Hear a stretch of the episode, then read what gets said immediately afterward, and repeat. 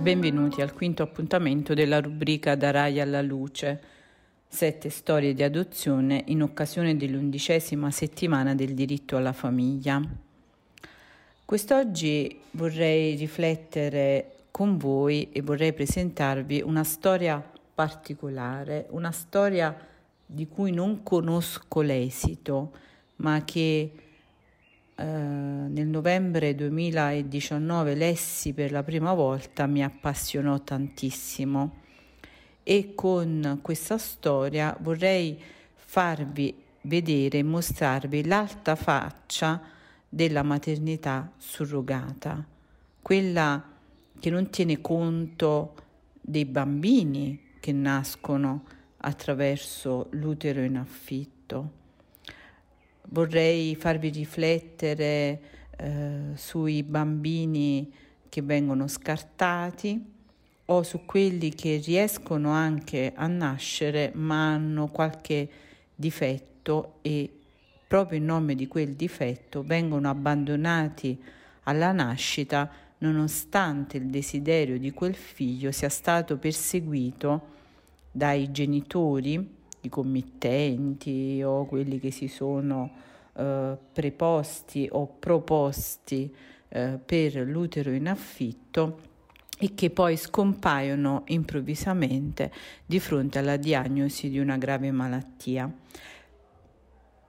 Penso che ricorderete tutti la storia di Giovannino. Giovannino è un neonato di quattro mesi. All'epoca, quando la notizia venne fuori, affetto dall'ittiosi arlecchino, una malattia che colpisce la pelle ed aumenta il rischio di infezioni anche in tenera età.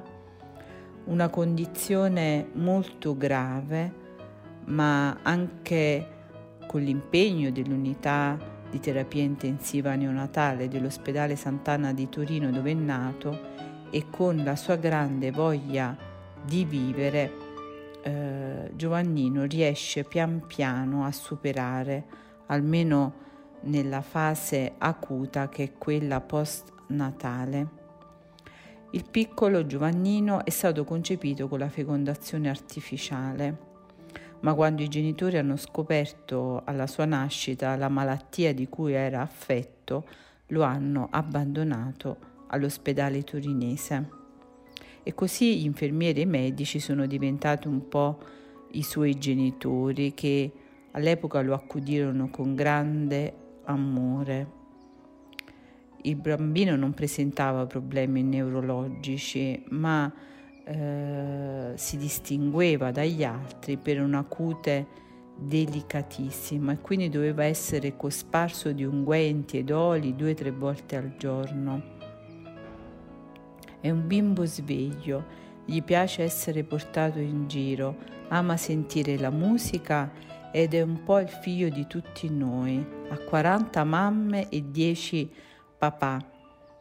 All'epoca Daniele Farina, direttore della neonatologia dell'ospedale Sant'Anna, così intervistato da tante testate giornalistiche, eh, così esordiva, aggiungendo Certo, la parte triste della sua storia è che i genitori hanno deciso che non volevano tenerlo.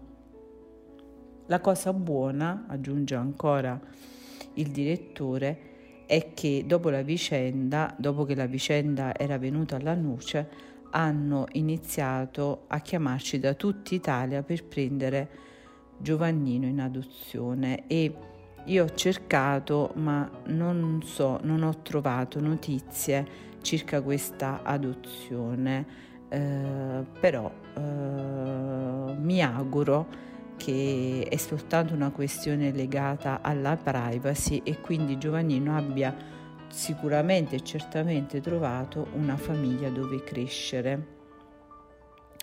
Perché in quella dolorosa vicenda nel 2019 che ci sconvolse un po' tutti, quello che mi colpì fu anche la gara di solidarietà di tante famiglie che inondarono l'ospedale di telefonate per adottare il piccolo, un segno che ci sono ancora tante persone che sanno guardare oltre la disabilità, oltre la malattia e vedere in ogni essere umano la sua dignità e il grande valore.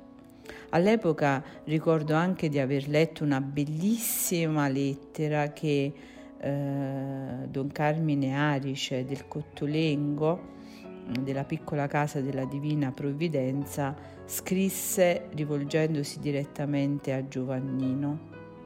E lui scriveva, caro Giovannino, quando questa mattina abbiamo letto la tua storia così breve ma già così importante, ci è venuto subito nel cuore il desiderio di accoglierti subito tra noi. Sai, Don Giuseppe Cottolengo ha voluto una casa proprio per quanti fanno fatica a trovarne una. Alcuni pensano a casa nostra come un luogo dove abita gente che è bene non mostrare in giro o che è segregata chissà in che modo. In realtà, sempre di più, se sarà necessario, la piccola casa è disposta ad essere la tua casa. C'è chi ha bisogno di una struttura sanitaria, chi ha bisogno di una casa di cura, chi di una scuola, chi di una casa famiglia, chi di una famiglia. Anche per te vorremmo pensare un'accoglienza degna del valore infinito della tua esistenza, una casa con persone che ti vogliono bene e si prendono cura di te. Se poi ci sarà una famiglia con un papà e una mamma, saremmo contenti di affidarti a loro. Quel che ci preme dirti ora è che questa mattina eh, con madre Elda e fratello Giuseppe abbiamo subito pensato è che tu una casa ce l'hai, la nostra casa è la tua casa. Ecco, eh, da questa vicenda scaturiscono alcune considerazioni che faremo bene a tenere a mente.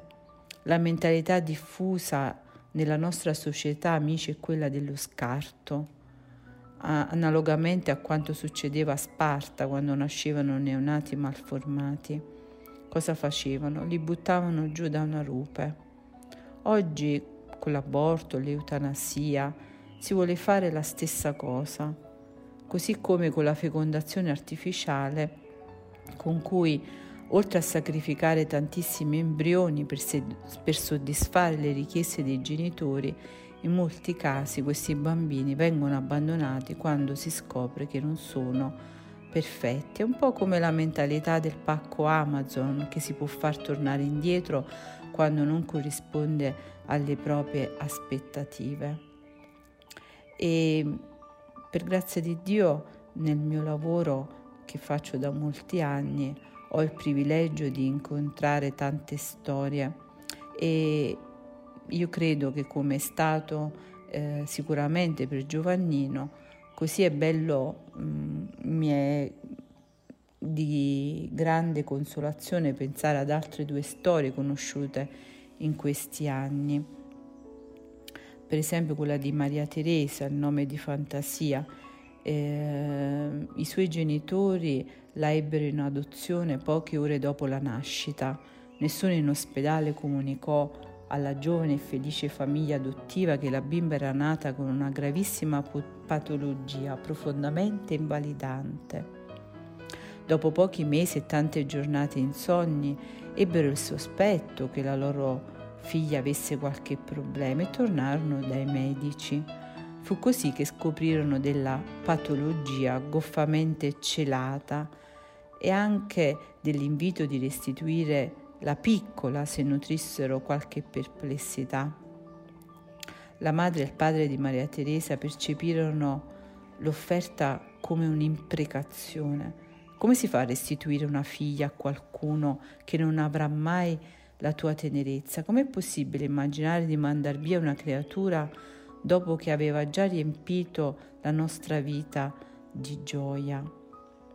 Da quel giorno, con la convinzione di un amore che è innanzitutto una presa in carico di chi ha più bisogno degli altri, ecco i genitori eh, prendono mh, mm, Maria Teresa e vivono in una continua e quotidiana dedizione verso questa figlia speciale